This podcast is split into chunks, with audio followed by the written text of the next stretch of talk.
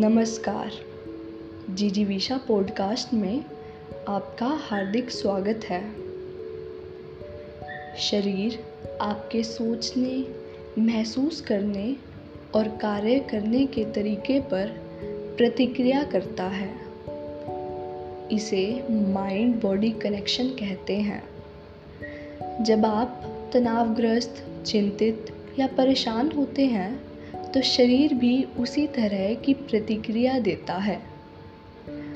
उदाहरण के तौर पर, किसी विशेष तनावपूर्ण घटना, जैसे कि किसी प्रियजन का एक्सीडेंट, मृत्यु या कोई अप्रिय समाचार, आपके ब्लड प्रेशर को बढ़ा सकता है। वहीं दूसरी तरफ़, जब आप किसी की सहायता या मदद करते हैं तो आपको खुशी मिलती है।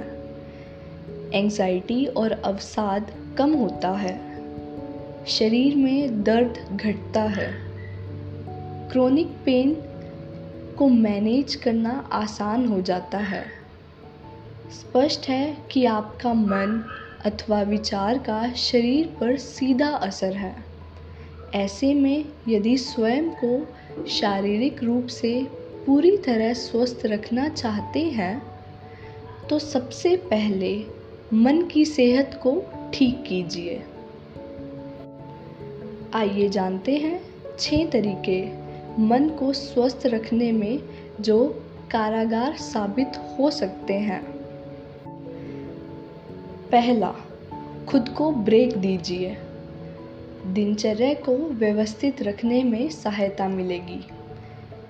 यदि आप खुद को अक्सर असफलताओं जैसे कि सेहत के प्रति लापरवाही, अच्छे माता पिता अथवा जीवन साथी न होने को लेकर दोष देते हैं तो एक ब्रेक लीजिए और खुद से पूछिए कि मुझे क्या चाहिए।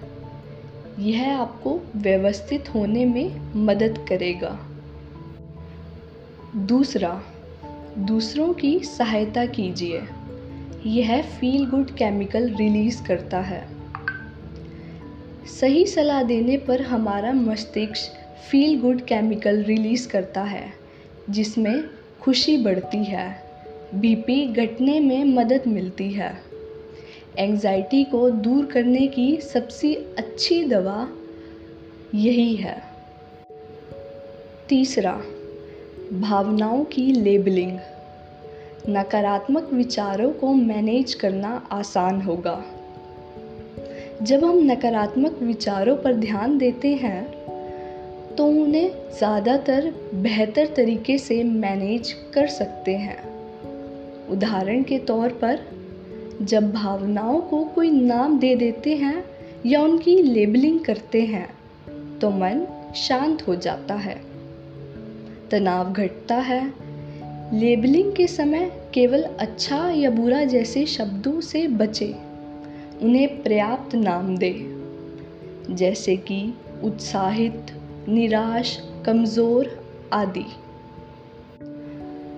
चौथा, दिन का सबसे अच्छा समय खुद को दे। वह समय खुद के लक्ष्य को पूरा करने या खुद की देखभाल के लिए दीजिए।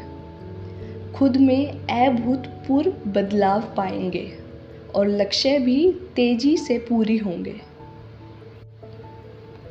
पांचवा, अपने लिए छोटे छोटे लैंडमार्क बनाइए।